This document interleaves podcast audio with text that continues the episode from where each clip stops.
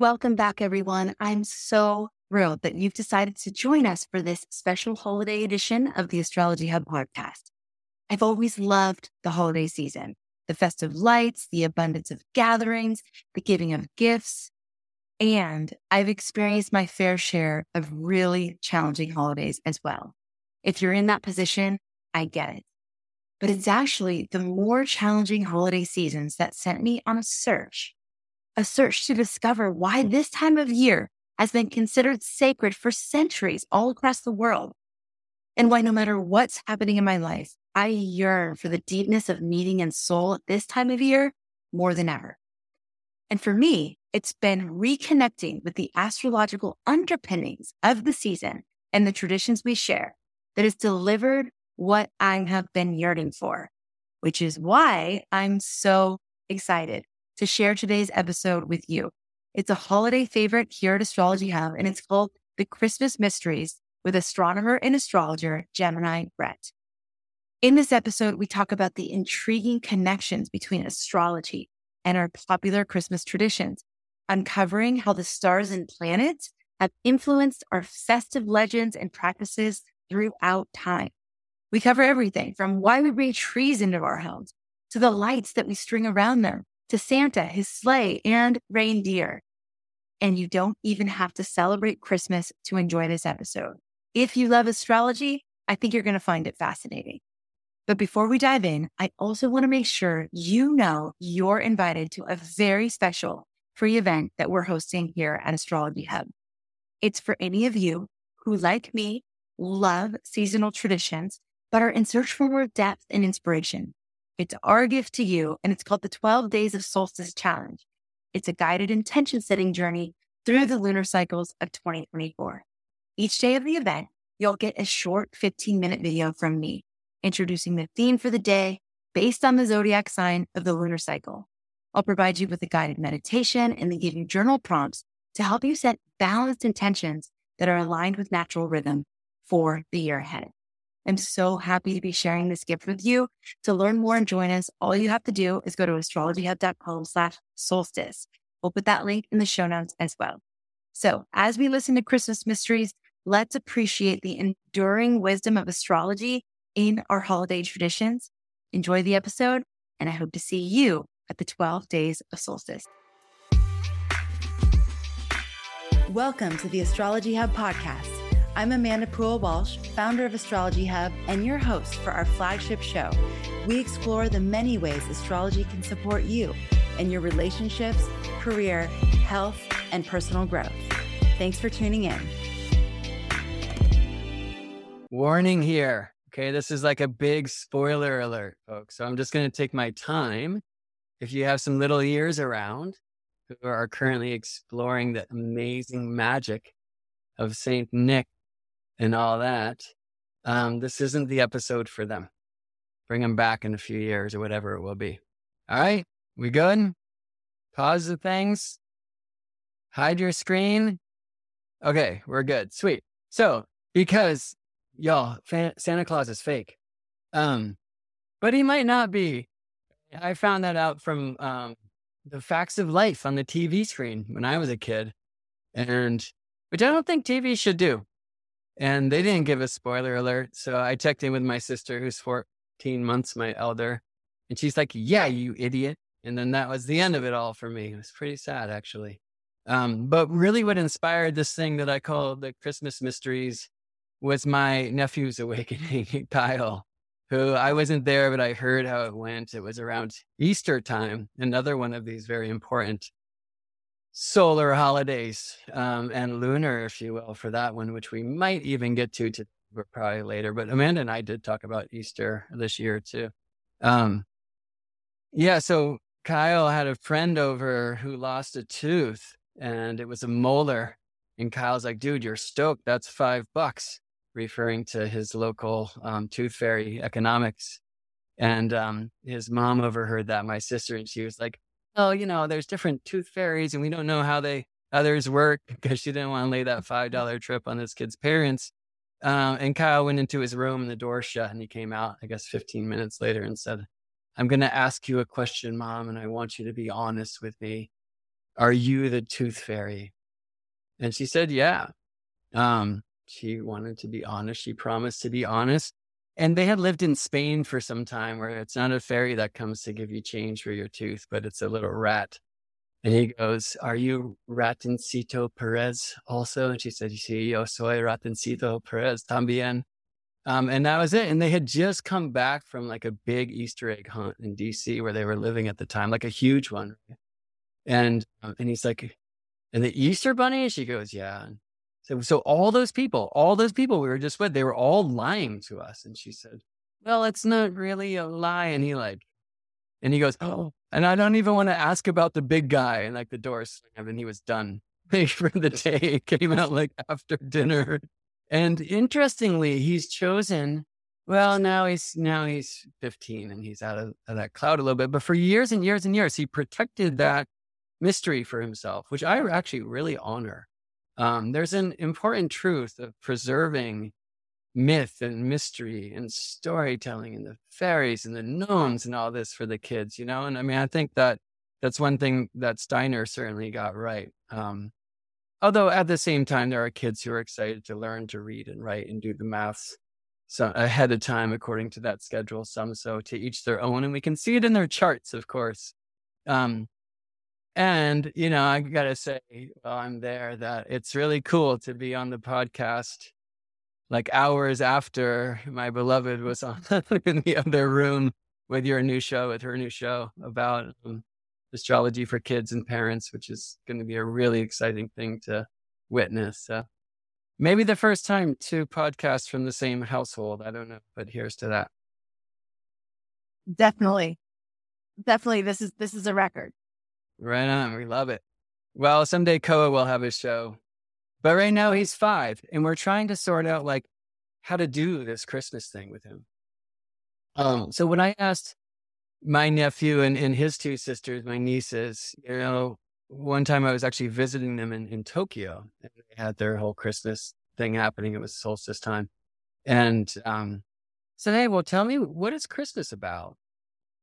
And you get this like long, intricate story about Santa and the elves and Mrs. Claus. And they have that elf on the shelf cat. I don't know if you, some of you guys have turned on to that. It terrifies me. It feels like it's sponsored by the NSA or something because like it's a it's a Christmas tradition, but it's like 10 years old. And the whole thing is you get an elf called Joe, or you, you give him his own family name, and the parents hide him in new places every day, and the kids have to discover him, but not touch him. And he's basically there to report to Santa whether you're being naughty or nice. Which is tricky. I was playing that song the other day on my saxophone, right? Like you better be nice that whole trip. And um and Koa started singing along. And I like couldn't resist saying, you know, man, that's just kind of like this trip that parents say to keep kids nice around this time. But then later that night, I was totally regretting it because he was not, he was being naughty. And, you know, I was like, man, I just like totally like showed my cards and I can't like force the Santa control system on this unruly gentleman at five in the morning.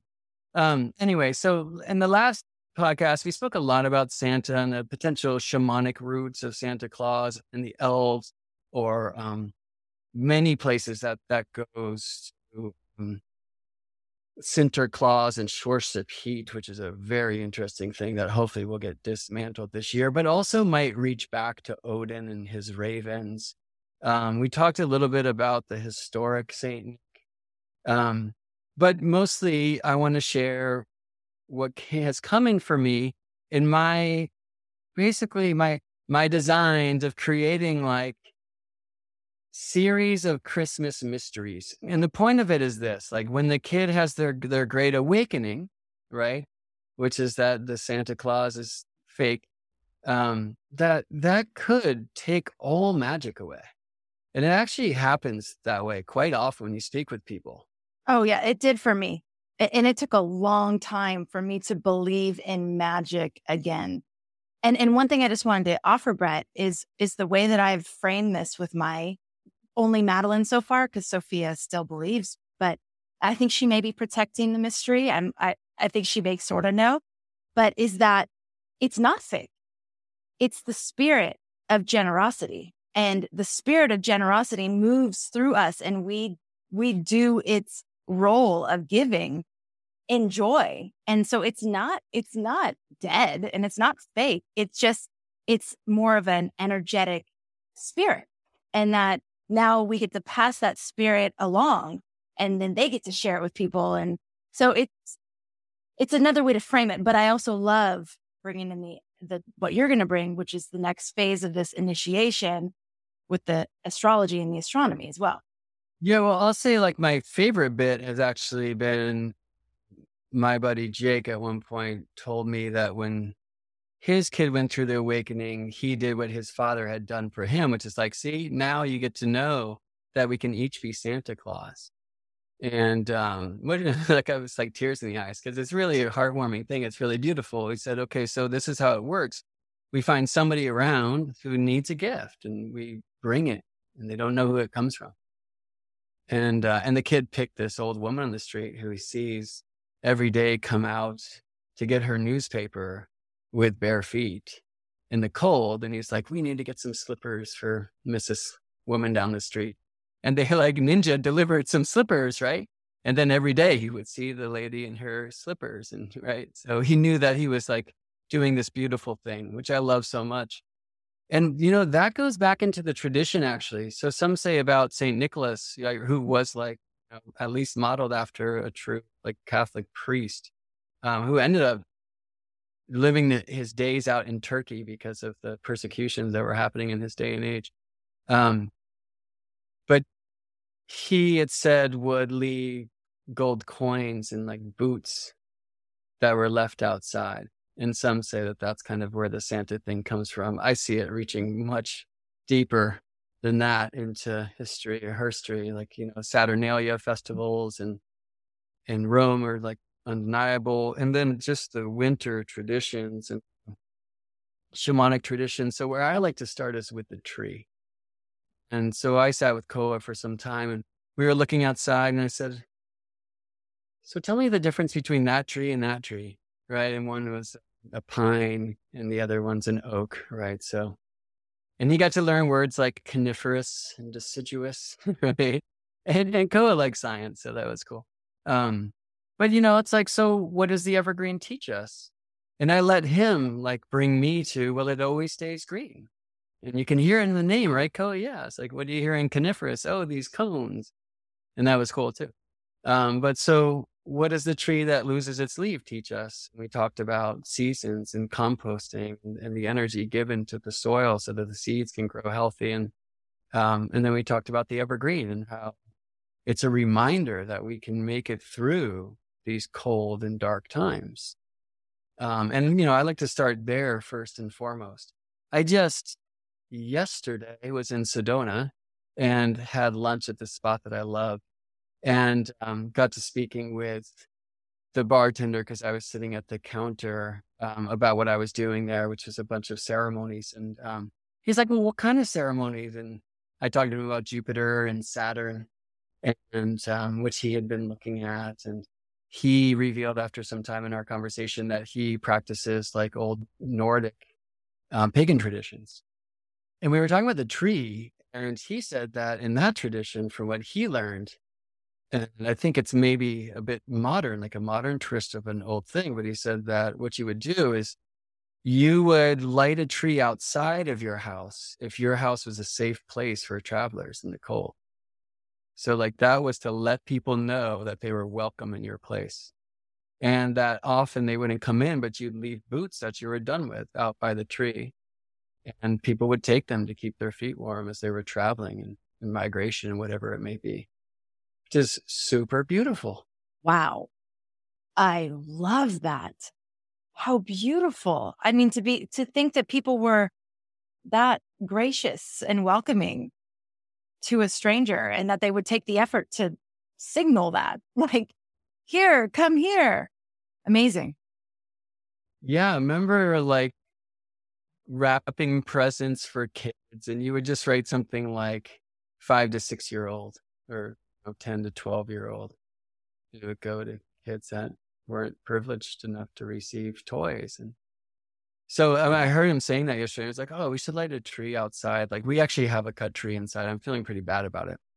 Um, and I uh, wonder heard- though if the tree in the window is kind of the same idea.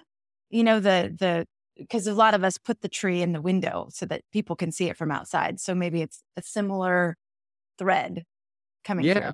wondering about having an outside tree that's like decorated with presents underneath, like labeled. You know, like you know, if you need a present, like that Wow. would be cool.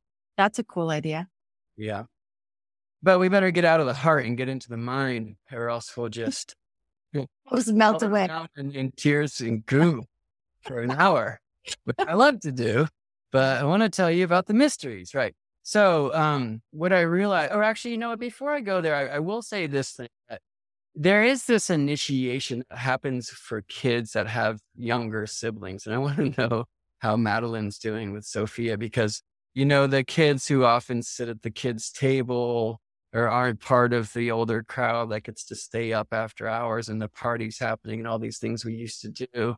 Um, you know, one thing that I feel is like an initiation or a secret handshake for them is that when they find out about Santa, then they get to move on the adult team and keep the mystery alive for the younger kids. Oh yes. She is very much in sync and in line. And we we like do the little eyes across the table. And you know, there's all these like secret codes that we have to keep it preserved for sure. Did she, was she angry at you at all when she found out? No, she's too she's so um God, with all that Scorpio energy, she like kind of knows. And she's she's there's something about her that's so adult already. And the cool thing is she knows magic also exists. She knows she knows what magic is. And so for her, I don't think it like blew her world like it blew mine because there still is magic. There's no question about that. It didn't it didn't obliterate that for her. We watched this movie Klaus the other day, which actually I would really recommend. It was cool. Uh, we watched it with Koa and we're like, okay, 10 minutes and then it's bath time. we just 10 more minutes, 10 more minutes because we couldn't turn it off, right? So we finished the whole movie and he went late night, which is pretty hilarious. Um, but you know, the whole time it felt like they were actually just giving the big reveal about the Santa thing, but it's actually the Santa pre story. Hold on, please. Yes, I'm there having go. unexpected visitors. so Great. keep going. I'm going to actually mute myself for just a sec. And is it believers? Yes. Yes. Right. So I'm going to talk about Christ. Great. Well, let's talk about trees more. Um, and I want to talk about the tree of earth, which looks like this. Although typically we would say this is an imaginary thing, which I like to call the spine of Gaia. Um, but I think many traditions have called this the world tree. And we hear it as Yggdrasil, many different names throughout cultures, different ages, different times, different places, and different languages. Um, but Gaia's spine is the spin axis of Earth. If Earth is a wheel spinning every day, um, then the spine would be the axle, right? And there's not an actual thing there. There's not an actual tree, but really importantly, Gaia's spine defines the cardinal directions and also the places where our cardinal cusps, the cusp of the cardinal signs are aligned. Um, because I feel in so many ways that this is the tree that we're talking about. Um, and I'm going to show it in an astronomy software, which will kind of make it easier to see, I think. Um, well, did we just ruin it all over there, Amanda? Are we cool? Okay. No, we didn't. The thankfully, everybody. What just happened is my my two daughters just walked in. I was not expecting them, um, but thankfully, Sophia went outside, and the background noise was so loud that they couldn't hear anything that was happening. Beautiful. Yeah, I mean, there's something that it is really important, I believe, for us to offer um, honoring of myth and mystery. And, um, you know, this whole idea of their imaginary friends and whatnot is parents who are sleeping to the possibilities of learning from our children who might not yet be so asleep that they can still see. And I think, you know, one of the things that these Santa initiations always offer me is it's like, oh, what is my Santa Claus? Like, what is my belief?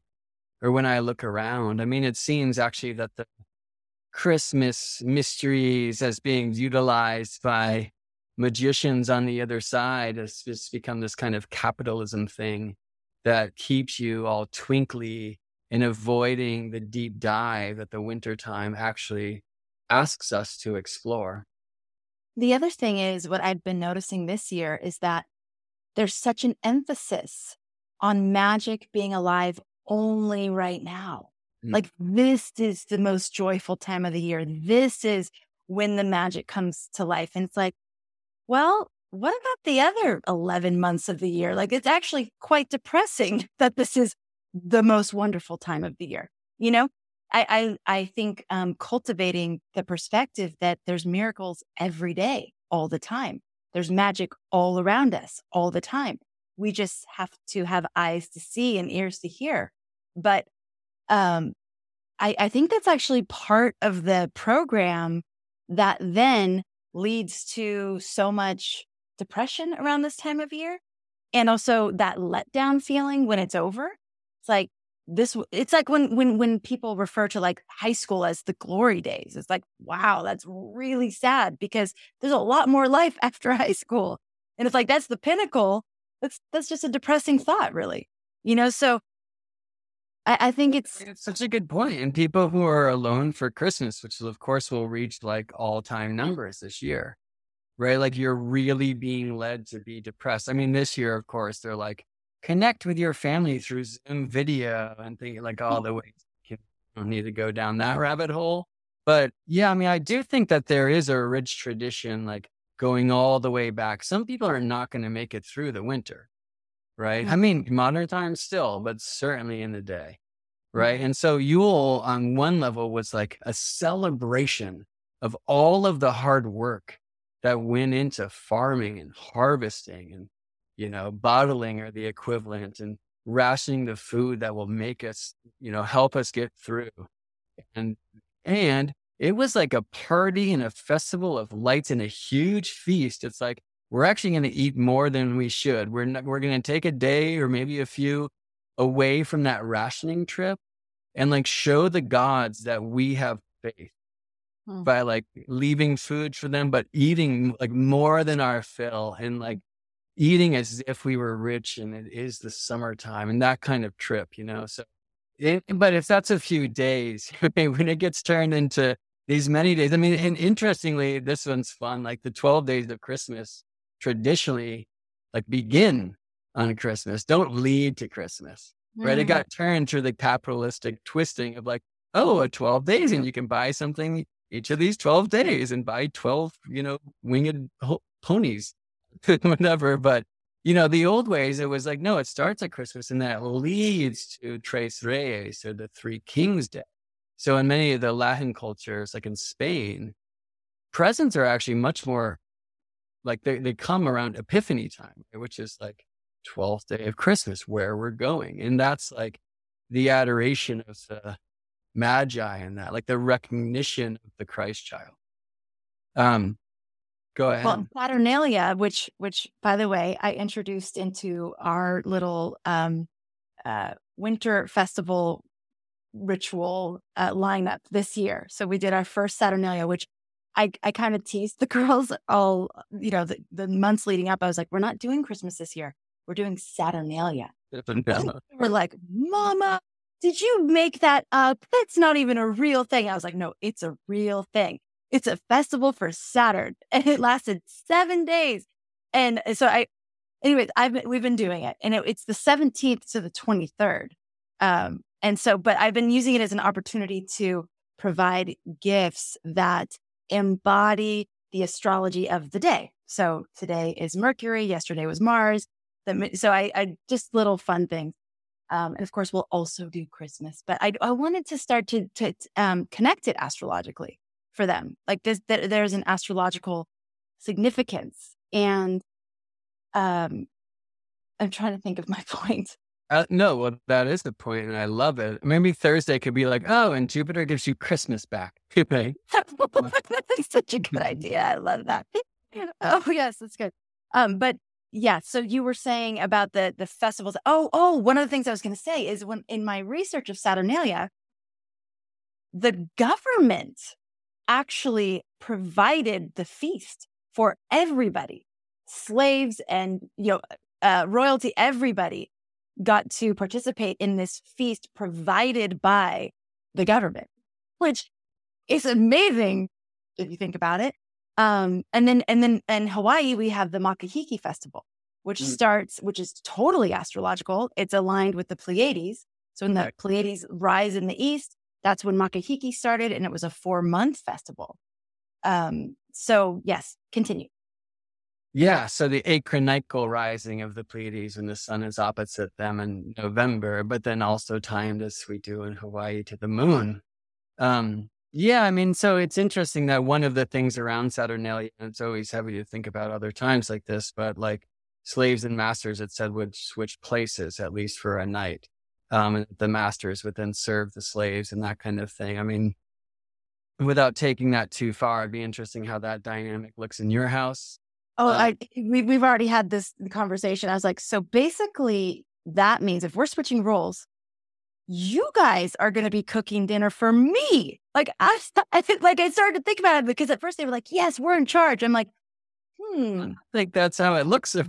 yeah. Wait, okay, you being in charge means you get to actually take care of me. Like yeah. fantastic.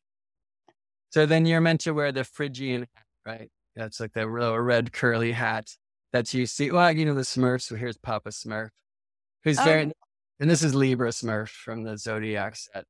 Oh, um, he's got a very like Santa thing going on, Papa Smurf, and they live in mushrooms. And some say Santa goes back to the mushrooms. Some say it's the Coca Cola bottle. Some say the red and white, is the berries from the holly and the ivy. And it speaks as many of these seasonal traditions do to fertility, um, the ways that we always celebrated them way back, reaching into the old. And that's some of the things that we talked about in that podcast last year. Um, and I think I refer to some places that you can go. There's a wonderful book of um, Winter Solstice by, I want to say John Matthews, I think is his name, and maybe his wife that I'd really highly recommend checking out. I can grab it at some point if you want. I can what, grab it book at some point if you want. Yeah, I would love for you to show that because I'm I can't find my copy. It's some we, we moved since just after we did that podcast last year. Um, all right. So one thing I got to say I'm struggling with right now, and I would love for your help with this is to how to make these Christmas mysteries that I'll present to you interesting for kids, right? Because that's one thing that like kind of goes away with, uh, there we go. The Winter Solstice by who? John Matthews. Hey, with contributions from Caitlin Matthews. Cool. So can't find the book and there's not an audio book or a Kindle version. I just found out. Um, so you got to get some paper, which is good. It's a good thing with all this information going digital these days. Get a used copy on the shelf. And uh, somebody sent me one. it's a really good book.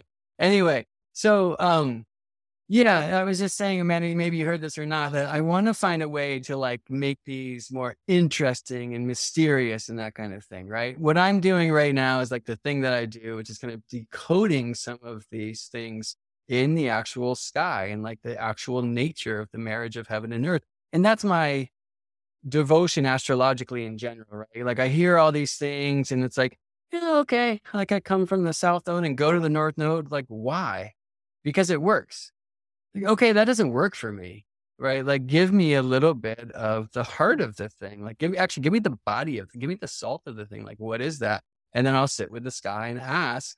And oftentimes I find confirmations for that which I'm being taught. Sometimes challenges, sometimes challenges of why would this work the same in both hemispheres and uh, you know those things that we have to really face i think as tropical astrologers if we want to not just say this is a symbolic language but as i do that this is the poetic breath of nature but what I, what usually happens is i do find confirmations from the sky and in going to seek and asking these questions i get so much more and then i have this intimate connection this understanding and i've made friends with a bunch of beings up there so i noticed one year and it was actually in Japan. Um, I have my picture right here that Santa's actually in the sky. And this was a cool thing to hear. So, yeah, I guess I'll just give the reveal photo, which is this one. Um, and so what you're looking at is the Ursa Major, the big bear, um, who has an asterism or kind of a mini constellation within the great constellation, which is called to mo- many of us the Big Dipper, right? Which is here. And in some traditions, that's known as the wagon or the chariot. Actually, um, slaves in America who were running from the South to find freedom in the North wrote this song that said, Swing low, sweet chariot. Because in the right times to go, which means it's not freezing cold, the chariot swings low. And um, the Big Dipper, it points to the North Star, right? So when you follow, so another one is um, follow the drinking gourd, right? Because the chariot, the Big Dipper is the drinking gourd, and the gourd points to the North Star. So that's where I'll go north. But you can also, while the Dipper will show you the directions, points in our day and age right to Polaris, the pole star, the North Star. Um, the Dipper, and it's a little bit more advanced. I'm not going to get into it now. Will teach you how to tell seasons just by what positions it's in when the sky gets dark enough to see. Um, and there's so many other mysteries that are tied to the Dipper. It's amazing. But you know, I, I, had known that it was the wagon. It looks more like that. There's this weird thing around the bears of the heavens. This is the big bear, Ursa Major, and the little bear, Ursa Minor. And you know, for people who are listening to the audio, um, get a picture of, of Ursa Major and Ursa Minor, and you'll see what I'm talking about. But probably just go over to the video version of this podcast because I'm going to show a few things. Um, you know, it's weird that the bears of the heavens have these long tails like bears don't have long tails. so that so it always was strange to me. And the wagon like made a lot more sense. Or um, this was also called the plow, right? In some agrarian societies, the Big Dipper. And it's, I mean, it's a, I mean, amazing, bright constellation, the brightest thing in the north, huge, so recognizable, and tells us the directions. And um, so it's, you know, it has a very um, it's very well recognized, of course, by all Northern Hemisphere traditions throughout time. But what I realized this night um, was that it's Santa's sleigh. And you know, I was interested, just rewinding this conversation, and I was asking my nephew and nieces what Christmas is about, and they had all these things to say about Santa and the elves and Mrs. Claus and um and and their and their elf on the shelf Joe. And I was like, that's it. It's like, what about the tree? What does the tree mean? And so we had that talk. They weren't offering much. And like, Christ didn't even come into the thing. Like, it's not Santa miss, you know, it's Christ miss, Christmas. So what about that? Right. And, um, what I've realized since is that kind of Santa is the gateway into this thing for me. Then these mysteries bring us to the tree. And then like the Christ stories open up. And that basically, as I was writing this little curriculum up, I'll, I'll show it to you and people can take a screenshot if you want. It's not like as dialed in as it will become. Um, but it basically is how I teach sacred astronomy. You know, I teach astronomy for astrologers, um, for many of the organizations. I like to call it sacred astronomy because I'm not just talking about mathematical equations and how to calculate a chart from some tables and that. I'm talking about how to get outside with your feet on the ground and see the chart in the sky and see the sky in the chart. And I really try to do that in a reverent, you know, heart centered, embodied, awe of the sky and its mysteries way, not as some like, you know, academic nerd although I can't get away from my true personality, right? But I have had some complaints in the orgs, like um, for the organization for professional astrology to get certified, you go through my astronomical training. And some, eh, it's been rare, but some people have been like, yeah, what's up with all the shaman guy stuff? Like, let's just, let's just get the science, right? Um, so I will be teaching astronomy for astrologers later this year for Astrology Hub. And I'm excited because I know in this community, I can be a little bit more of like, get out there, have this practice. This is your soul work because we can learn these things on the small screen, but it's nothing like big screen, the living sky. You got to do that to integrate this um, connection to the heaven and the earth that sadly astrology in so many ways is like forgetting. And, you know, we've handed those keys of one half of our craft, which is on one side astronomy, the measurable heavenly happenings, and on the other side correspondences, the immeasurable qualities of those quantities. And astrology really is the rainbow bridge between the two. But these days, we just call it correspondences astrology. And astronomy is left to these cats who like calculate our tables, which we need to heal ourselves to help others heal themselves. But, eh, you know, in doing so, we've also just released a spiritual practice of the heavenly happenings. Now, I should say that astronomers, you know, they're often, I don't think most of them would call this, but they're like in ceremony. You know, there's so many people out for the Jupiter Saturn conjunction recently and noticing, of course, the synchronicity of it happening at solstice. And this is a big deal. And it hasn't happened for this many years. And you won't ever see them get this close in your life. And, you know, and like eclipses, they're out there like more than astrologers are who are often hiding at home. Um, but I think that, you know, there's a lot, of course, of predominance in the astronomical realms now of like materialism and rationalism and that reverence for the sky and a living sky is often so missing. So it's one of my, I mean, I think my principal devotion in this mm. life is to help astrologers remember to get outside and look up and reconnect our craft to, to where it came from in the beginning. You are playing a pivotal role, a key role in this bridge and connecting astronomy and astrology. It's that's why we're so excited to have you teaching on our platform because I mean, one of the things that was amazing was this Jupiter Saturn conjunction and how many people were paying attention.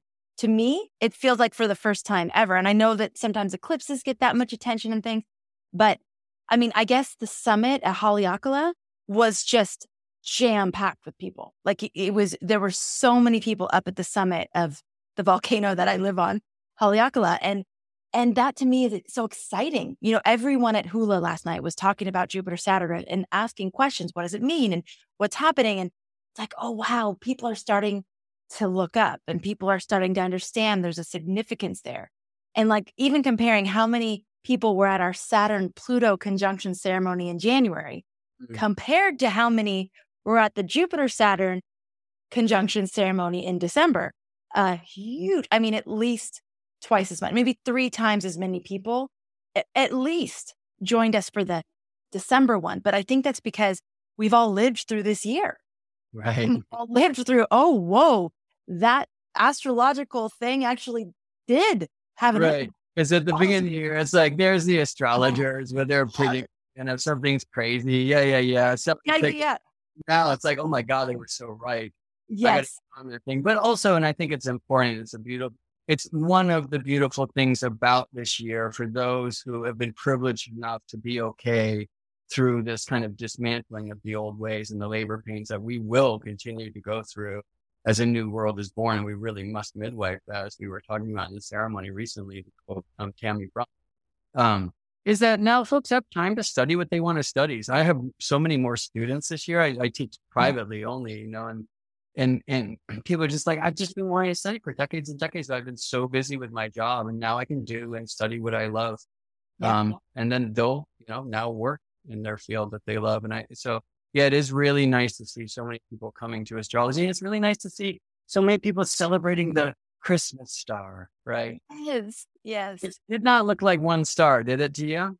No, and I mean, I loved what you said because I can tell that you've been looking, right? That they were like these two eyes that are getting closer and the eyes are crossing, they're getting closer and closer. I've been looking at this for years now and just they, Jupiter and Saturn used to be, you know, where I could like stretch my arms almost to their fullest and point to one and point to the other. And then every year they're getting closer, right? And, it, and it's interesting how they show up in the skies. It's sometimes in the morning, sometimes at night, and then they became these eyes and now they've just passed by. I planned my plane back from Arizona yesterday so that I would take off just at sunset, but mm. then I'm flying west, right? So the sun never like was just setting for the whole plane ride. So mm. I was just staring at Jupiter and Saturn the whole time. and asking this question, hey, which one of you guys is Santa? Right? the question about questions. Totally, right?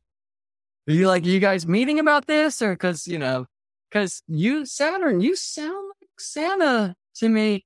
Yes. And I heard Saturnalia and I heard something about you rule Capricorn and that's this time of year. And, but uh, people, Jupiter, like people keep saying you're like the fat and jolly dude. So you guys might want to like, as long as you're meeting up there, like it's going to be 20 years, you might want to sort this out. Right. Yes. And I'm all ears, you know, I usually like to listen to my requests, but every now and then, and I haven't heard the answer yet, but I will say that, you know, there is again that like, let's get jolly, let's get Jupiter in the midst of winter. If you think, and this is Northern Hemisphere trip, right? But if you think about the classical domicile lords, let's talk astrology for a bit. It's Jupiter as Sagittarius and Jupiter as Pisces. And in the Northern Hemisphere, this is the first moment of winter when Sagittarius becomes Capricorn. And then the last moment of winter when Pisces becomes Aries. At least the suns travel through the signs, right? So if you think of it in that regard, Jupiter is holding the cold time. Again, like I don't like to usually speak so locally, Northern Hemisphere. This is a trip. And then so the sign in between Capricorn, Aquarius, Saturn, right, who's said to be the cold one, the slow one, and that kind of thing. And so I like thinking about Jupiter, Sagittarius in that regard is like, yeah, yeah, roll out the scrolls because it's uh, clearly getting dark, y'all. And you want to make sure you're in line, but also look, it's going to be good for you. And I got your back. You're going to make it through. Seek in the darkness. Yeah. And then on the way out, Pisces is like, see, here comes, here comes the sun. Dude, you know, I teach often like with the solar, the seasons, like the Beatles songs. So here comes the sun is that time of spring equinox and the light now overcomes the dark of night. And then the summertime is like, um, oh my gosh, what is the one like? It burns my feet as they touch the ground. Oh, good day, sunshine. It's just such a summer song. And then um, for the autumn, it's um, someday you'll wait to see I've gone, but tomorrow may rain, so I'll follow the sun. Right, the sun's falling. And then interesting, the winter is Sun King, which is, you know, everyone is happy. we don't sound happy at all. Like everyone is laughing. Comes the Sun King, right? And it ties into these old Sun King traditions and that kind of thing. But there are really cool transmissions around this time of year. We don't get Christmas songs. We get some religious Christmas songs and some songs about Christ. We get some Santa songs and that. But you don't really get any songs honoring the longest night. People in the comments actually correct me if I'm wrong and, and turn me on to this. Oh, oh, holy night. The stars are brightly shining. Yeah, right. So the but it's stars shine longer because it's a long night. That's right? the- yeah. Yeah. but yeah, I mean, that's basically about the coming of Christ, right? Right. Yeah. All right. So let's talk about the Christmas star a little bit. Um, so the story is that the three kings, who interestingly are said to come from the east, followed an eastern star. Hmm. It's like, would you go all the way around the world? um, so because you know there some have suggested and, are calling this Jupiter Saturn conjunction the Christmas star because there's a suggestion that maybe there their conjunction in the sign of Pisces in 7 BC, which was very close, like this one we just saw, or BCE, I should say, um, was the Christmas star. Now, there's some candidates. I was just talking to my first teacher, Daniel Giamario, about this, where in 3 BC as morning stars in the east, and then in 2 BC as evening stars in the west, Venus and Jupiter got together for a really close occultation, almost occultation like this. And when Venus is on the scene, now, you know, that's when people are calling the police about there's a UFO. And, you know, it's like, no, that's it's Venus. I'm not saying there's not UFOs, but oftentimes people are calling in Venus, right? It's like, no, that's the goddess. Um, and so when Venus and Jupiter get together, it's going to be much more of like a shocking show. But I mean, I wonder if the star that we're talking about is called the sun. But the sun moving into a new age, which very likely was happening when Christ was born. And that was kind of the big deal about this shift for the sun. So now, earlier, I was challenging Santa Claus kids. Like now, I'm going to challenge other folks, and you might want to split, um, which is like looking at some of the Christian stories, which I'm sure are that Christ who told us he was the Son of Man was talking about maybe S O N, but especially S U N. The English language came after. I think this was a very purposeful homonym. And the Christ mysteries um, are tied to the mysteries of many other, let me say, solar guides or even solar deities throughout time.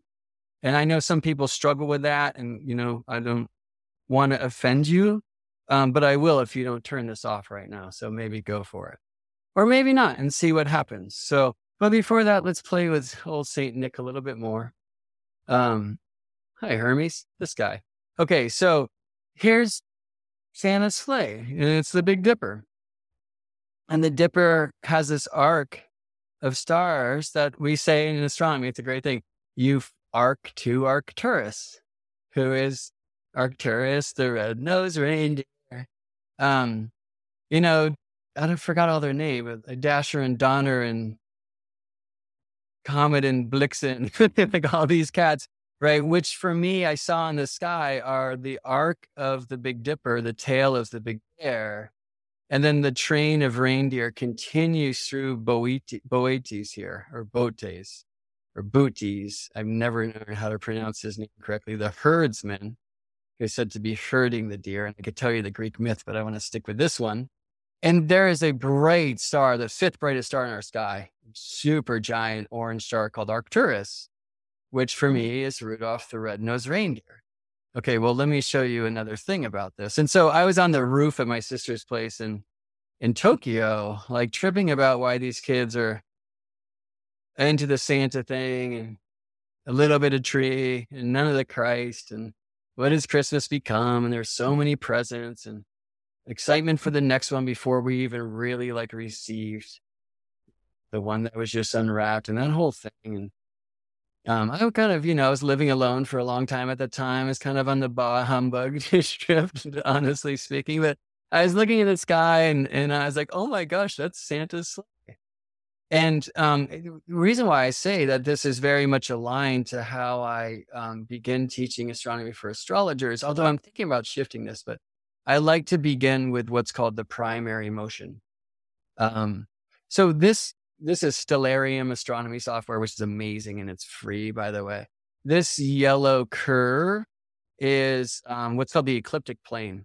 And that's the plane of Earth's orbital path about the sun. So, from our point of view, as the sun orbits, um, or the Earth orbits the sun in a year, the way we experience that, of course, is here on Earth, we see the sun orbiting us. And if we extend that plane towards infinity, we encounter the constellations of the zodiac. So, from Earth's point of view, this, the sun is always held by one of those 12 star groups. And it is the plane that certainly astrology is most interested in because our solar system is relatively flat. So, it's the ecliptic that hosts Venus and Mercury and Jupiter and Mars and Saturn and all the cats, right? Um, but the other plane that you see here on the screen, for those of you who are watching the video version, that's this blue curve that's called the celestial equator. Let me just break out my Earth here. Um, that is Earth's equator projected into space. Okay. It's like, it's literally that simple. And if you think of our daily motion, right, which is our daily 24 hour spin on the world tree, Gaia's spine, right? That's the spin axis, the plane of our rotation, right? So if you think of Earth as like a wheel, the axis would be the axle. And then the plane would be like where the rubber meets the road, right? Um, that plane is the celestial equator, and it's simply Earth's equator projected out into space. So when we watch the sky at night, like how we experience Earth's daily spin is by watching the sky spin. And Earth spins from the west to the east, right? This is actually why, like you'll see it on the camera here, like New York is going to come into your view. You're the sun, okay? Before California, before Hawaii does. Because the Earth is spinning from the west to the east, right? We notice the sky rising in the east and setting in the west. It's a simple matter of relativity. And the sky spins around the axis in 24 hours time. So you can learn to find the axis in the sky. Um, I'm going to turn around here north. I've got this cast for Richmond, California, where I live. And um, the is spine points in the heavens to places called the celestial poles. So put this away and show the globe again. Earth's world tree, our spin axis, emanates from the heart of Earth, where we all Earthlings are connected. It's the place we actually measure astrology from because it's global. And it passes through the terrestrial poles, right? So it passes through the south pole of Earth and Santa's home, the North Pole. And then it points in the sky to what are called the, the celestial poles. So we got terrestrial poles and celestial poles, right? These, by the way, on the Earth are not the magnetic poles.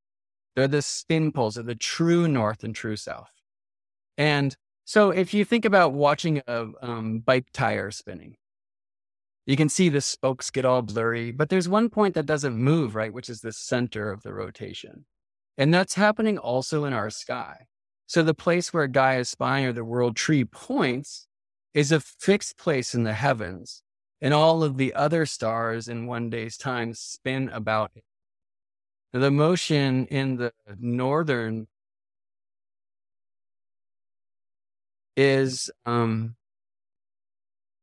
a counterclockwise motion. Did I just mute myself? Can you hear me, Amanda? We can hear you. Okay, cool. So as I move this through time, like what you're going to notice is that all of these stars are spinning about Polaris, which is the tail star of the Little Dipper. Importantly, this changes over time, but it's going to be like that for your whole life. And so, as I said earlier, we can um, get back up the above the horizon. I'll pause this for a sec. We can follow the Big Dipper. We can arc to Arcturus. But the other thing to know about the dipper, which oh, there's many actually, it, it, drops water on the lion and all sorts of other things. I'll show you another time. But if you follow the end stars of the dipper, they're called the pointer stars, and you go about four times the length between the two, and it brings you to Polaris, the North Star. And that's the tail star of the Little Dipper. So importantly, this train of Santa and his reindeer, not only do they point. Oops. Let me get them back on screen where I want them here. Santa and, and his reindeer being again the Big Dipper and the Arc of the Dipper, and then the herdsman here to Arcturus, the red-nosed reindeer. That kind of super asterism points to the North Pole in the heavens, where all the stars spin about. Um, and Importantly, like all of the stars, it travels all the way around the sky in one day or one night, right? So this is Santa and his team of reindeer, like traveling all the way around the world to deliver toys to all the boys and girls and other beings um, during one night, right? And a cool thing, so I've like I've shown this kids around me, and they actually get really excited about it. And I would love to like keep them out there until the sun rises. That's not happening. But the sun will rise and you say, oh, but they, it just went away. Cause this is one of the key reasons why I teach. And I'm not the first to, I find out that the 12th house is hidden things. It's strange to say that because the sun can't be seen in the first. It hasn't risen yet. It rises into the 12th. But as the sun rises to illuminate the earth, it hides the sky. Right. But when that happens here in California, it's still night in Hawaii. And so you can say, no, you see, like Santa's now, he's just moving on to the next place, drop enough toys there. The sun will rise and then he's in the next place. And this is how he's able to cover the whole globe in a day. And very importantly, it points to the North Pole.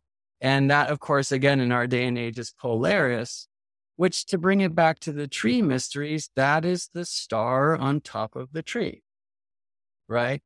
So it's a very important star, Polaris, because it doesn't move in the sky. We see all the other stars moving about it. And what are the other like twinkling lights that we decorate our tree with or the stars? So we have the star on top, which is Polaris, and all of the stars. And this teaches what's called the primary motion, which is our really our primary experience of astronomy is day and night.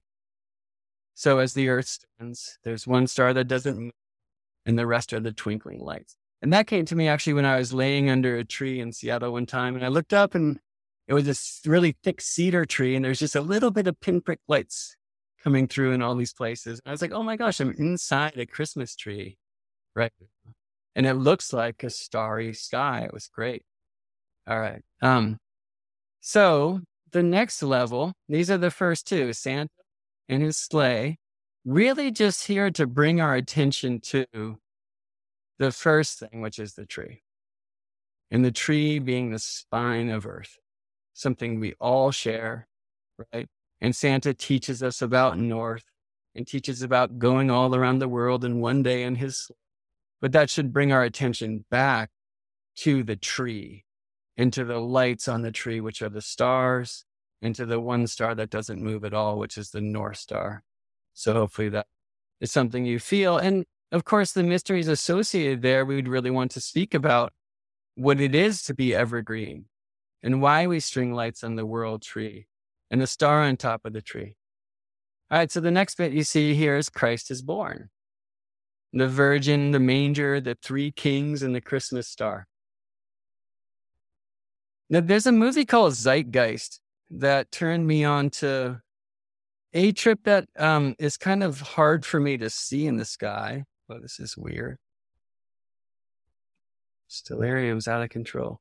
Um, which is basically that what they're claiming is that at Christmas time, and let's go to the 25th.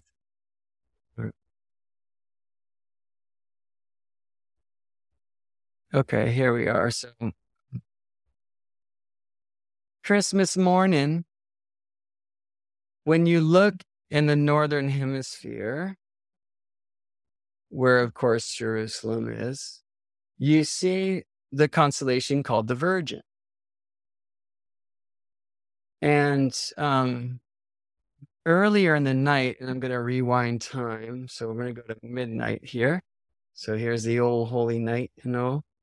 There's three stars in the sky that have long been called the three kings, who, of course, are actually the three magi. In other words, the three astrologers.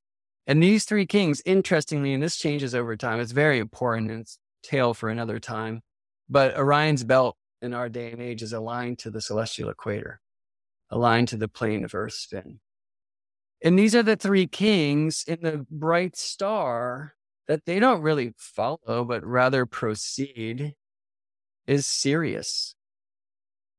And some say that this is about the three kings, Orion's belt stars, that when they're looking through the brightest star of our sky, Sirius, which herself is associated traditional well, in the mysteries from Kemet, the land we now call Egypt, with Isis, with the Queen of Heavens, who I'm going to speak about in just a second too, because that brings us to the Christian mysteries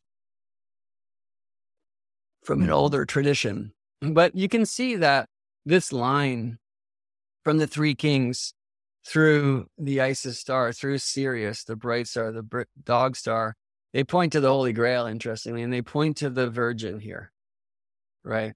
I prefer to say priestess, but Virgo, the constellation, which is different than the sign, right? That's what Virgo means. And so some have suggested that that's the Virgin Mary. Now, what this movie Zeitgeist is trying to explain, it's as if the sun is right here and kind of being born of her, but that's not really how it works at Christmas time. That's like the sun is there like November, uh, late October, um, like right in kind of womb space where the sun is at Christmas time. And I'll just stop here at sunrise. Of course, it's going to look a lot more like that because the 12th house is hidden things, but the software lets us play you know, it's hard to see this as like the virgin giving birth to the sun way down here. because you are going to see the scales in the scorpion. Now, if we go to like 2000 years ago, um, it's actually even further from that being so. So it might suggest that if Christ is the Son, he's born not at December time, right? Like that whole December 25th for Christ's birthday, that's not in the big book. That came around as part of the Council of Nicaea in the third century, where like the Catholics had a big conclave to decide which Christian books were going to be kept in the Bible and which would cast out, and many other things, including the Gregorian or the Julian calendar and much more. Um, but anyway, so there's one thing that is a cool thing to see in the sky is just this idea of the three kings and how they point to the bright star in the sky and that that might be the star Sirius that the three magi were looking for. And it's an opportunity to really get to know some of um, the stories of old. So the star Sirius, the dog star, supposedly, you may have heard this term, the dog days of summer. Well, they are when the sun is so close to Sirius that Sirius goes what we call under the beams and has its heliacal setting where you can't see it for 70 days until the sun has passed the star far enough by for that sun then to rise, the star Sirius to rise before the sun, and it's reborn as a morning star. So it said that mummification was a 70 day process, which was um, the period of Sirius's disappearance. Sirius, which was called Sothis, which was a calendar star and associated with Isis. So, very short version of a story is that Isis's brother Osiris, as they're known in, in the Greek language, was killed by their brother Set, who was jealous that um, Isis was his wife instead of Set's. And um, I mean, the story is long and beautiful. And Isis, after his first death, resurrected him. Um, and that time, like Set had trapped him in this beautiful sarcophagus and drowned him, but Isis found him and brought him back to life with some assistance. So the next time Set was like, F that. He just cut him into 14 pieces and spread them throughout the land we now call Egypt. And it said that Isis and, and Nephthys, their sister, and Anubis, Thoth, and others went searching for these pieces to put Osiris back together. And everywhere they found one, one of the great temples of Egypt was consecrated. And there's 13 of them because they couldn't find the 14th piece. It was thrown into the Nile eaten by crocodiles, and that is the phallus of Osiris. And so they could put him back together, but even if they could bring him back to life, they would not be able to produce a heir to the throne.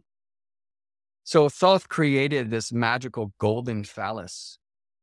And Isis said, turned herself into the falcon and flew above it, becoming magically impregnated by the seed of her king, of her husband, of her brother, Osiris. And then Osiris went through the underworld and became what today we call Orion in the sky. So Orion's belt would be Osiris's belt. And it said that um, Sirius, the brightest star in the sky, follows Osiris, that that's Osiris and Isis traveling together. And here's an image of the moon looking at the sun from my camera at this time I shot in Sedona. Um, but some might suggest that um, I their son, the product of their virgin birth, would maybe be this star. It's called Aldebaran, one of the royal stars, the eye of the bull. But that's not him at all because it was well known that this child, this magical child born of a virgin birth, born of a virgin, was the sun. His name is Horus. And Horus is the avenger, it said, because he is meant to avenge his father's death. And so Horus is in an eternal battle with his uncle Set, which of course is why we call the sun. Horus setting Set. And that's when Set wins every night, and then Horus wins every morning when the sun rises. And it said that in like in the end, Horus will finish this battle and be the victor. Um, but it's a really beautiful story. And there's many stories that point from around the world that point to this sacred place in the sky, which is Orion. I actually think that the manger of our sun is there. I should say that there, um, there are stars that are known as the manger, and there's like donkeys there. That lives over in the crab constellation. But, and the astronomers, by the way, like wouldn't agree but I think many of the mysteries teach us that this place, which is Orion Nebula, is the nebula where not only so many stars that we know of were born, but that our own sun was born. So, because why? Because we're told this is Osiris, and that this thing that we call Orion's sword would then be the golden phallus of Osiris, from which this magical seed that birthed the sun, right? They're like, in their tradition, there's no denying that Horus is the sun. This is an image close up from Hubble of the Orion Nebula, which is just this amazingly beautiful, mysterious birthplace of stars and feels for me like very kind of vulvic, very like womb like. Um, and so I love that that's happening in, in the golden phallus. Excuse me, the Maya they call these three stars that surround the Orion Nebula and Orion's sword, as we call it. And it's the um, easternmost belt star and the two feet of Orion. They call those three stars the hearthstones because they say that they surround the smoke of creation. And the Maya today, still like in traditional villages, when a couple is married and they set up their new home, the village fire is brought to their home and that they've already set up a triangular um, stones, the hearthstones were for the family tortilla grill. And that those three stars or three stones represent these three stars in the sky because they surround the smoke of creation. So I'm like, sure, there's actually other mysteries that suggest again and again that that's the place where our son was born. So it's one thing I teach in these mysteries that like the three wise men are at the manger of the birth of Christ, who would be the Son. So, you know, again, if that's Isis, is that Horus, Aldebaran, which surround Orion or Osiris? And no, this is a very intriguing map. And again, sorry to those who are just listening on the audio, check out the video version. This is one of the great constellational images that um, Cellarius painted, Andreas Cellarius. This is a map, a Christian map of the heavens which is created by Julius Schiller. And so there's like Old Testament in the um, ecliptic, and there's New Testament in different places. And it's pretty intriguing. But the thing that I think intrigued me most is that Orion in Julius Schiller's map is Saint Joseph. And he's holding like the Masonic compass and square and the acacia sprig, which wait, is wait, a, wait, wait, wait, wait. Can you say that again? Yes. Let's go back here. So this is um Orion. All right. So what okay. we know as Orion, Julius Schiller in the I think 18th century Christianized the sky. And he turned all the old Greek, you know, pagan constellations into good, healthy Christian constellations. Like Argo became the Ark, right? Mm. And um, I think, well, you know, like the 12 tribes are in it, the 12 disciples are in it. Um, and I'll read some of, from, from a writing. Um, but yeah, so what we know as Orion, or what in Egypt was called Osiris, Schiller Christianized as Saint Joseph. Wow. Right. So Basically, the father that's that that shows that that's the birth place or the birth phallus of the sun.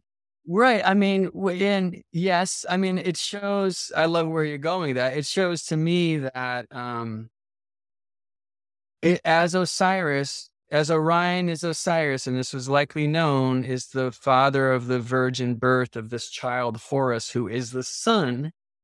That in these later mysteries, these Christian mysteries, the father Joseph right, is the father through of this virgin magical birth of the son who is Jesus Christ our Lord, right?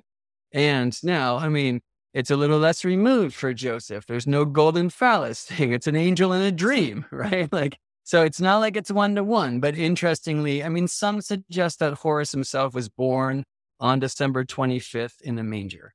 And actually, we better go there. Why December 25th? Because it's the solstice. And solstice means the sun stops. So what I'm really excited to show you in the sacred astronomy teachings is what I hope you'll get, get, go notice is that the sun does not rise in the same place in the horizons every day or set on the same place. And that at this time, it's both rising and setting at its furthest southern extreme from due east and due west. And then the sun stops at solstice and turns around. The Greek word for that is tropikos, for which our tropical zodiac is named and now at the south solstice, which is a word that applies to both hemispheres, north and south, the sun will start its six month journey northward. Where, of course, in the northern hemisphere, that means now the days will grow longer. And this is a northern hemisphere tradition, right? So, in that sense, it is the birth of the sun yeah, from yes, the darkest night. Right, exactly. Yeah. I, eh, you know, where I live, I get to watch the sunset every night and it it does it moves it goes like this and then it goes back and then it goes like this and then it goes back but so basically right now the sun has quote unquote stopped and then it's gonna it's gonna start to go back the other way. Right. Think about those exercises where you run and then you stop and you come back the other direction and coach is blowing that whistle and you just wish it would all end. Right. right. I mean, I don't even want to say what they called them in my school, but you know, when you're running and you stop and you pivot and turn around, you know, you're you're stopped and then you start moving the other direction. In between the stopping points, you're moving as fast as you can. Those are the equinoxes. And at the stopping points, those are the solstices, right? So when the sun reaches its extremes, and you can see this, by the way, in the Cancer glyph, which shows us the sun moving six months one direction, stopping, turning around, going six months the other direction. And the moon does it every month. Cancer ruled by the moon, you see. Um, but so it just stops and it's parked there for a while. And it's kind of December 25th ish when you notice, okay, now it's heading back north. Hmm. Crazy where I'm sitting. Like I have to go in a Koa's room over there to see the sunset in June. Mm-hmm. Right now it's setting over here. Mm-hmm. Like in, I mean, in California, we're not even too far from the equator. I'm at 38. I'm the same latitude as Greece, at Athens, but it's a huge journey. And the further you are from the equator, the more it goes. Um, so very importantly, like there is astronomical truth of why so many Northern hemisphere traditions celebrate the birth of the sun at solstice, at winter and December solstice time for the northern hemisphere, right? Winter solstice, Christmas time. And so there's nothing in the Bible about that. I mean, Gary Caton, our friend, just wrote a cool post. Check it out on his page about how ah, it looks like Christ is an Aries. And there's something about, well, the shepherds and like really like in December time. I mean, right. we have to honor that the, you know, the, I mean, the, um, weather's a little different in Jerusalem and that, but still, you know, it definitely seems like a pretty spring like scene. Um, but anyway, there are certainly esoteric reasons why we want to link the birth of the sun to days now beginning to come longer after the longest night. Another image would be at, at spring equinox, wherever you are, where light overcomes night, right? But of course, we celebrate that as as the time of resurrection. And um, that's where these Christmas mysteries would go. I'm not going to quite get there today, but I do want to read this from Julius Schiller. And this is in a book by Christopher Warner that I found online, the Augustan Epic, Petrarch to Milton, right? And so it's in this chapter called Virgil the Evangelist, where he says um, Julius Schiller's monumental star atlas um, replaces all the traditional names of the constellations with Christian ones. The names of constellations in the northern hemisphere are inspired by the New Testament and early history of the church. Aries is now Saint Peter, for example. The Corona Borealis is Christ's crown of thorns. Cassiopeia is Mary Magdalene. Now that might feel like some great honoring Mary Magdalene finally. No, because the story of Cassiopeia, sadly, it's one that really can be rewritten, is that she's this queen who's tied to her throne so we can witness her every night. She also points to the North Star. So every night she tips upside down. And the story in the Greco Greek story that that is the punishment of this queen who, with her husband, declared that um, the human is divine and better than the gods. And they took all the statues down and this kind of thing. And they were punished. And it leads to Andromeda and Perseus and Pegasus and all sorts of amazement. But, um, you know, it's a story that could be rewritten. But I just want to say that much of it because this isn't like some honoring of Magdalene. It's like, oh, yeah, she's the queen that we witness in her shame.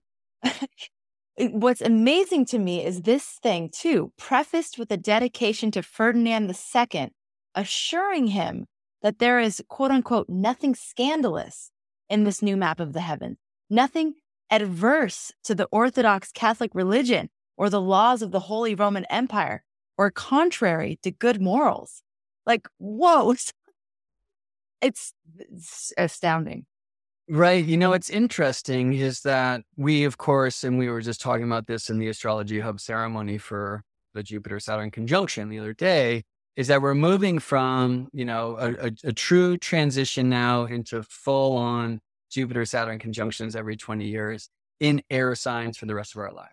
And this shift from Earth to air, previously it came around the birth of Alexander. Um, and that was also then accompanied and not without violence, that's for sure, with like an amazing renaissance philosophical happening that literally probably led to the birth of Western astrology.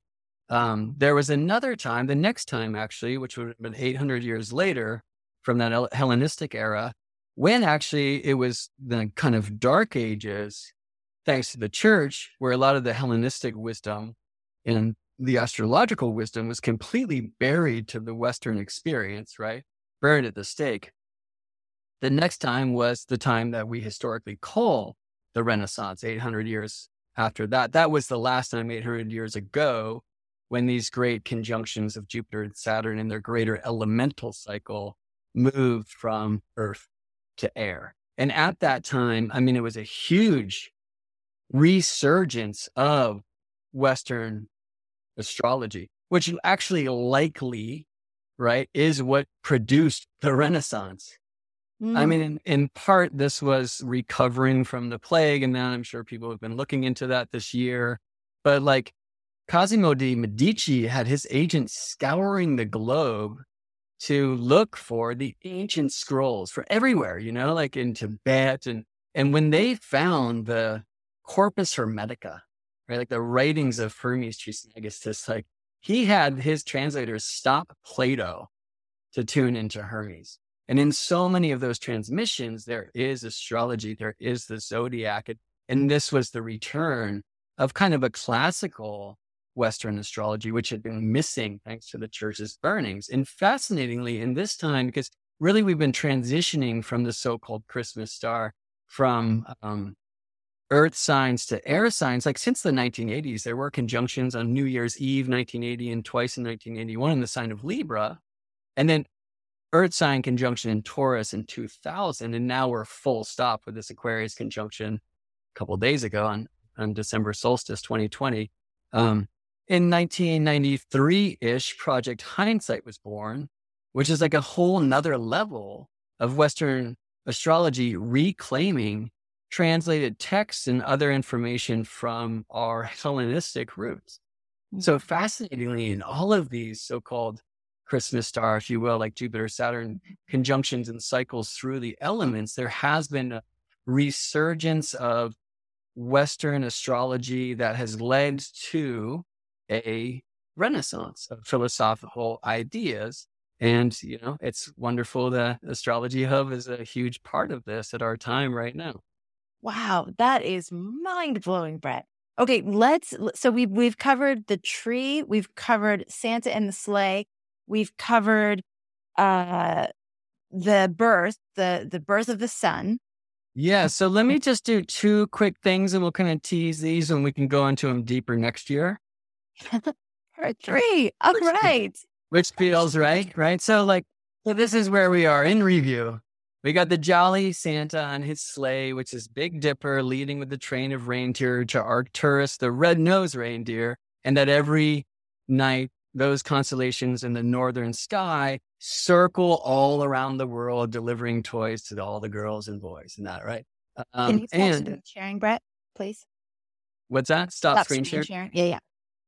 We're just gonna have to watch those animations again because there's two more slides I want to show there. Um, so yeah, and well, let me just at least show Saint Nick as I say that, right? So here's Santa and his sleigh and the reindeer pointing to Arcturus, the red-nosed reindeer, and that they circle the globe. And that brings us to the tree, with the world tree being Earth's spine, which points to North Celestial Pole. In our day and age, there is a star that lives there called Polaris or North Star. That's the star on top of the tree. And the mm-hmm. other stars that we decorate the tree with are all the other stars in the sky. And that reminds us of this primary motion, this daily motion, this spinning of the earth. And that's one of the most important things for us to renature our astrology because it's weird. You know, we don't see the sun moving through the signs as much as we see every day the sun rising in the east and setting in the west. And it's a source of great confusion with astrology students. And I'm always like, I don't know, check this out. And, you know, so I'm really excited to have the opportunity to teach a lot of people in this community, you know, just go outside, witness this. Now let's learn to see it in the, in the chart and we can kind of heal some of those sources of confusion that we're all meant to be in in this initiation because nobody's teaching us about how the sky moves. But what a wonderful opportunity when the mystery of Santa goes away to engage with these new mysteries of celebrating the magic of nature in her marriage with earth in the heavens, you know? All right, so let me just finish this thread. The next bit we get to is the birth of Christ, which is this mysterious thing. And it brings me, I mean, mysteriously into Osiris and Isis and the birth of Horus. I mean, this is like higher level mystery, right? But we get to learn, I think, a lot about the about Christ. And so this is the most important bit, I think, here. He says the planets of the solar. So this is Julius Schiller's Christianized constellational map.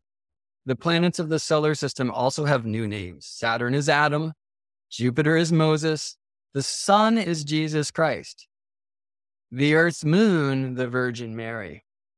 All right. So, you know, it's not like I'm the first cat to suggest that the son of our sky, who was once the virgin child Horus, is also the virgin child Jesus Christ. Now, I'm not going to say that the son cannot incarnate as a human being or a divine being and do all the things that the big book says. There's very little history of that, but I, you know, I don't want to challenge that. Son can do whatever the F the son wants to do as far as I'm concerned. Like when people say Hermes wrote the tablet, heck yeah, he did. Like I have no problem with that, right? These, for me, these are very powerful beings, well beyond anything I could possibly conceive of, you know? But I do want to say that at least this goes back to Schiller's time. This is 1627, where people were seeing Jesus Christ as the sun in the sky. And he's writing this to the Pope, you know what I mean? And, and not being burned. So it, there's something in the esoteric tradition. And I'll show you another time how the sun on the cross and what Easter is, is the where the ecliptic crosses the equator, these two planes that define the very real sacred astronomy of the tropical zodiac. It's very astronomical. The sun on the cross is simply Easter time when the sun is east of the center of the earth, where we are all one. Now, the crucifixion, we're told, was attended by three Marys, right? Magdalene, the Virgin, and another Mary. And I think importantly, this is actually speaking to the three moons. The waning moon, right? Which is the maiden, and the full moon of motherhood, and then the waxing moon of the so called crone. I know some people have a hard time with that word. I love it. For me, that means the wise sage.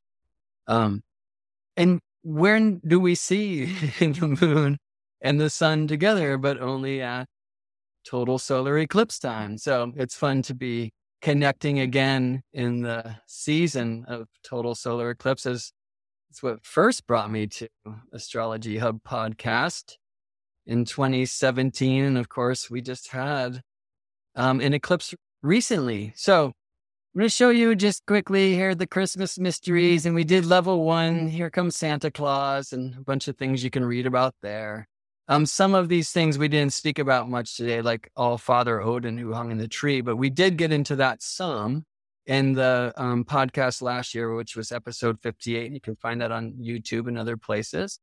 Level two, which really should be level one, but you know, kids are already Santed up most most of them. So that's the old Christmas tree and the idea of the evergreen, the lights, and the big star on top.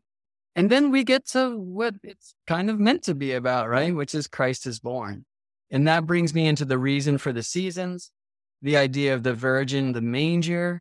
And then Mary brings me to, so Christ himself just brings me to what are his 12 disciples? Yeah, they're called the 12 signs, right? By the way, Didymus Thomas, one of the 12 disciples, right? Apostles. Didymus means twins. Thomas means twins. In other words, that guy, you and I call it Gemini. All right.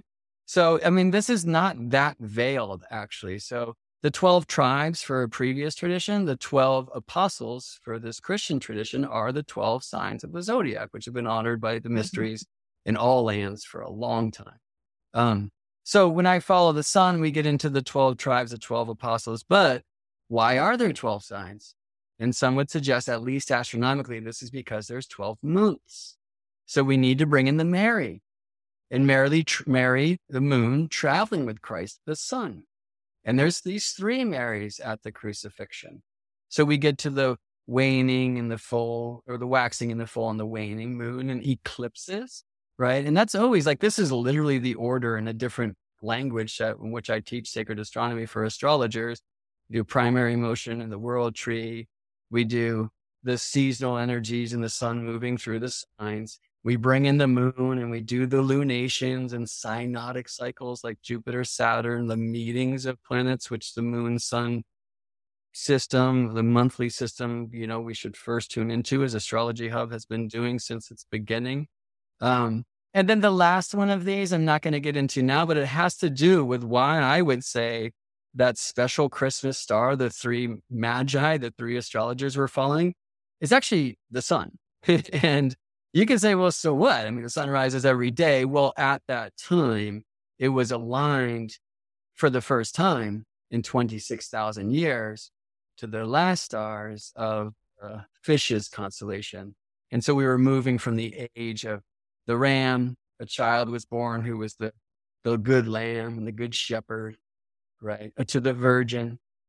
And that's the um, Aries thing, but then he became the fisher of men and that and like moved into Pisces. And these are like higher mysteries of what's called axial precession and the ages, you know, and these stories of, you know, the dawning of the age of Aquarius. If people are really excited about pursuing that thread, um, you can go to my website, which is geminibrett.com. And on the offerings page, there's a movie called the sun on the Cross and the Turning of Ages, where you can take these things a little bit further. Um, but for now, I think that's enough of the Christmas mysteries. Now, I want to make them exciting and interesting and have kind of mystical essence. And, you know, that we should do, I think, as a community. So if people want to team up, if you have some ideas, like if you want more clarity about some of these astronomical themes, I will be teaching that soon enough and it will really land for you. But if you have some ideas of like how we can bring it in and make this interesting, please speak up and share and, and let's together create like whole other levels of these Christmas mysteries so that when the sleigh gets pulled out from under our feet, we don't think magic went away. We realize we're just ready for the next level of it. Oh, God, I love that so much. You know, and part of it is going to be trying it on. So when when I hear these kinds of things from astrologers like you and they get all excited about it.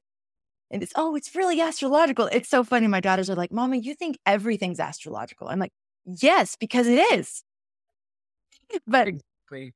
yeah, but um, I tried the stories on, you know, and obviously they need to be like simplified and pared down, but but we can do it. I, I know we can do it. And, and I love the idea of everybody sharing like how how are you explaining the sleigh and the reindeer as Ursa Major going over to Arcturus? Like, are you showing them? And, You know, how, how are you Yeah, doing it? That literally, and I have done this with kids and it's great. And they're like, oh, cool. Right. It's like I just point to them in the sky and I say, can you see Santa's sleigh? Right, right. Right. Oh, well. And can you see the train of reindeer? And look at that one. They're like, it's Rudolph. And I never say it. Right. Because it Right. Arcturus is such a bright red star that it's every time I've done it. It's maybe five times now with different kids, parents' kids I want to do this. They're like, it's Rudolph. And there's so much excitement. Then we'll sit up there and watch for a couple hours and watch how it's moving around. Right. say, do you see how all the stars move? They're like, why? Like, what's happening? Right. Because nobody's tuning our kids into this. Right. It's because Right. the earth is, you know? Right. Uh, so, I mean, I, I tree think part- we write this up as like a handbook. For right. parents Yes. easy pictures and when to go Yes. and where to point and that kind of thing. But I will say once again, like what it's missing right now is a little bit of like the special sauce, like a little bit of the magic and the mystery. And you know, that is my thing, but right now that thing's being applied to many other realms. And so I just I want to collaborate here and like team up and have counsel. So let's get Yeah. the together. Let's talk about how we can whisper these beautiful spells and I guess let me say, like, counteract the very strong magicians who have turned these traditions into consumerism, you know, distract. Because we want to celebrate these beautiful holidays in a way that bring us back in to our bodies instead of running away from them. You know, Brett, the essence of these things is so beautiful. And so when we can pare it back to and we can find that essence in them, it's it is actually a magical discovery. And and I I'm with you. There's that period of time where you sort of go through the bah humbug, like because there's the what we've been told, then there's the transition period of like, well, but then what is it? Like, what's the point of doing any of this stuff? And then there's the rediscovery where you get to own it and bring it, like you said, into your body and have a, a different association and meaning with it. So it's a process. And and I agree with you that the predominant storyline is so very loud and strong that it requires a very conscious effort on our part of introducing these new stories whispering these new spells i love that but but really what they are they're they're just bringing us back to the true essence of these these celebrations these festivals these these rites of passages these celebrations of life at different times of the year. You know and that is one of the things that the steiner and the waldorf schools do so well is bring us back to that festival um you know celebrating with the seasons and doing seasonally um aligned celebrations Totally. And it's good to have one character that goes through all of these things. Like all the pagan mysteries had that. And it was typically a solar deity if we're talking about an annual happening, right? Or, and this is such a beautiful truth too, like the marriage throughout the moons of the sun and the moon, right? Mhm. I want to end by, um, well, not end, but reading this Buckminster Fuller quote, which, you know, I had to just go look it up real quick as you were sharing. If we had Rick here, he just like, he knows them all. But um, Buckminster Fuller told us this that you never change things by fighting the existing reality. You change something, or to change something, build a new model that makes the existing model obsolete. But I'll kind of take that next level, right? Which is like, you don't even have to make it obsolete. Like, you can actually use those characters and you just say, here's their next chapter yeah right? And that's kind of what's missing. Like, I want to write this in such a way that it has that, like, not fictional, but like story quality. Because when I'm just pointing out stars in the sky, it's great, but it's not like, it's not like elves and the things that we want to hear, like a, a, a storytelling time. And we want to kind of just level those up. Like, if you watch the Harry Potters, like the first one, it's still not good for kids. Like, it's crazy, but you know, it got more and more adult. And that's how these things should happen too. And I'm sure there's levels I've not yet been initiated into. Um, and so some of this will have really landed for you people out there. I'm sure you wonderful, amazing people. Thank you for joining us in, in ceremony and happy holidays and Christmas and solstice and Hanukkah and Kwanzaa and all the things to you. Um, but um, the ones that did, like, make them yours and see where it goes, please, and report back to the North Pole. Um, But one other thing I'll say is, you know, one of the reasons why I personally was in my bah humbug space. I mean, for some reason, it was like I was alone. My sister had like the kids in the family and was doing the thing. And so I was a little bit like I'm behind schedule or it didn't work out as it was meant to and all that. But a huge part of it was like going home to sit at the family table and just feeling like so depressed about how everyone's just like conversations about people's jobs and how much money they make and these, you know, in the gossip.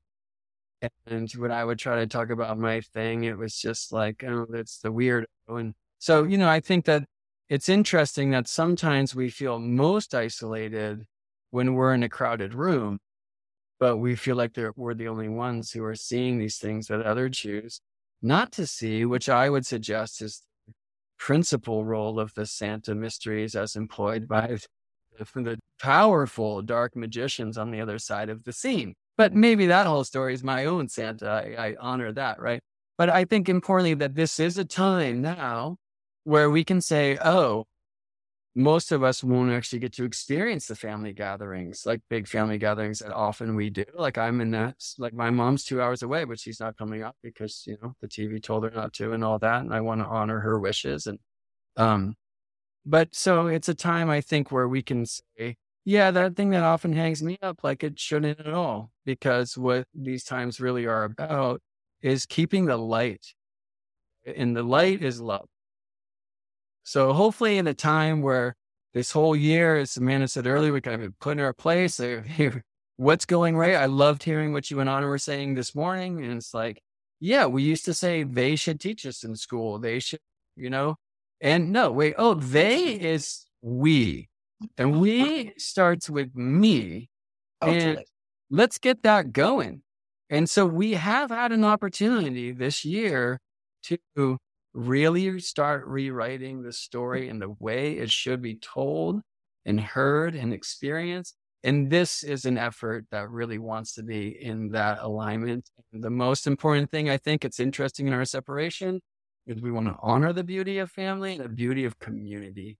So it, it really like just warms my heart that I'm part of this astrology hub community right here in my home with my beloved Scorpiana, but in so many ways. And Amanda, it's always such a treat to come here and play. Thank you very much.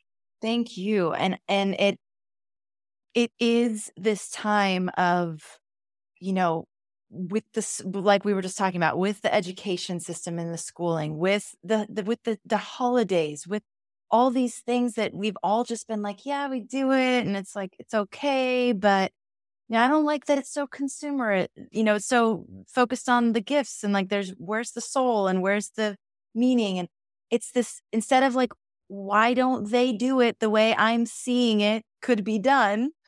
Why don't they, why don't they care about what's important? It's like, well, again, who's they? Let's just take it back in. We get to do it. We mm. get to do it together. And we get to actually share that vision that we've been holding. Those things we question, like, why is it done like that? That doesn't like really feel right to me, or it just doesn't like. Why do we cut resonate. down honor immortality?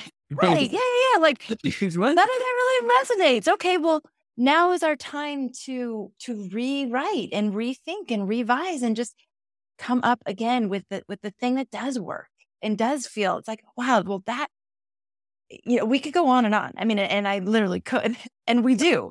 And that's why we have as many shows as we have. And that's, I mean, this, this um, holiday season, it felt so important to me to create a lot of really um, inspiring and thought provoking and hopefully, um, you know, the kinds of things that help you remember like your vision because, because we have this, you know, quote unquote pause, whatever you want to call it. We have this year where it's disrupted. Like mm. the status quo is certainly disrupted. And so we, we get to be so intentional with what fills that gap. You know, we can keep letting autopilot go and let it fill in for us, or we can go, ah, okay, pause. Let's, let's mm, harness this and use it and, and create something really intentional and really real and really true. So um, hopefully, so I recommend people like reach back to their roots, like to the roots, but also your own roots. Like if you know where your ancestors come from, and like cruise into that and see what was done around this time to honor the darkness and the coming of the light and all that. And so tuning into the old, but also when we dream in the new, and when we do this in a way with our feet in the soil and our hearts open, the mysteries literally will speak true.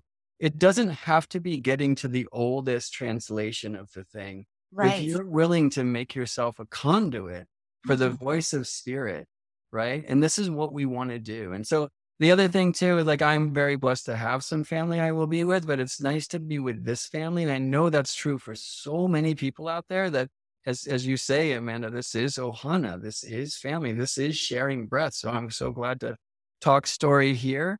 Um, there's I I just thought when you said pause, I my friend Maria Stark is a magical bard, magician, musician. Um, and I years ago on more like the bah humbug side, we did a, a podcast called the the Santa Pause, which you can find on SoundCloud, but definitely no kids around for that one. But if you want to have a few laughs with your eggnog, tune it in. Um, but yeah, and, and again, Ohana family. So this is something that I would love to dream in together. So I will be coming back and reading the comments here. And if anybody wants to connect and like sit in council and think about ways that we can do this, that can like actually land and, and work, like please do. Like I'd love to sit and tune in with you. Thank you for being here. Thank you for sharing these mysteries with us. Thank you for always getting our our eyes up into the sky and always reminding us to keep our feet rooted on the ground as we do that. And thanks to all of you. Thank you for your enthusiasm. Thank you for your sincere and earnest desire to know, to connect, to be a part of, which you already are a part of, all of these mysteries. And we're so grateful that you're here. Thank you for tuning into this episode, for being a part of our community, and as always, for making astrology a part of your life. Mele Kalikimaka. And we will see you again soon. Take care, everybody. If you're someone who craves more soulful connection during the holidays and you're ready to set some powerful intentions for your life as we enter 2024, you are in for a treat this holiday season.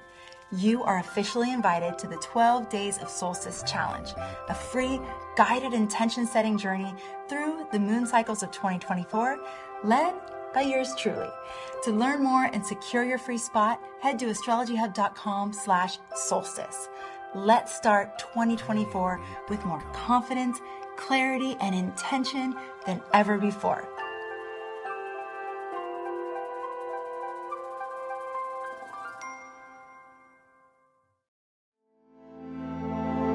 This podcast is presented by Astrology Hub. You can learn more and find all of our shows at astrologyhub.com slash podcast. If you enjoyed this episode, please rate, review, and hit subscribe on your favorite podcast platform so you can stay up to date on the latest episodes and help more people find the wisdom of astrology. Thank you for taking the time to do this now. Thank you for being a part of our community and for making astrology a part of your life.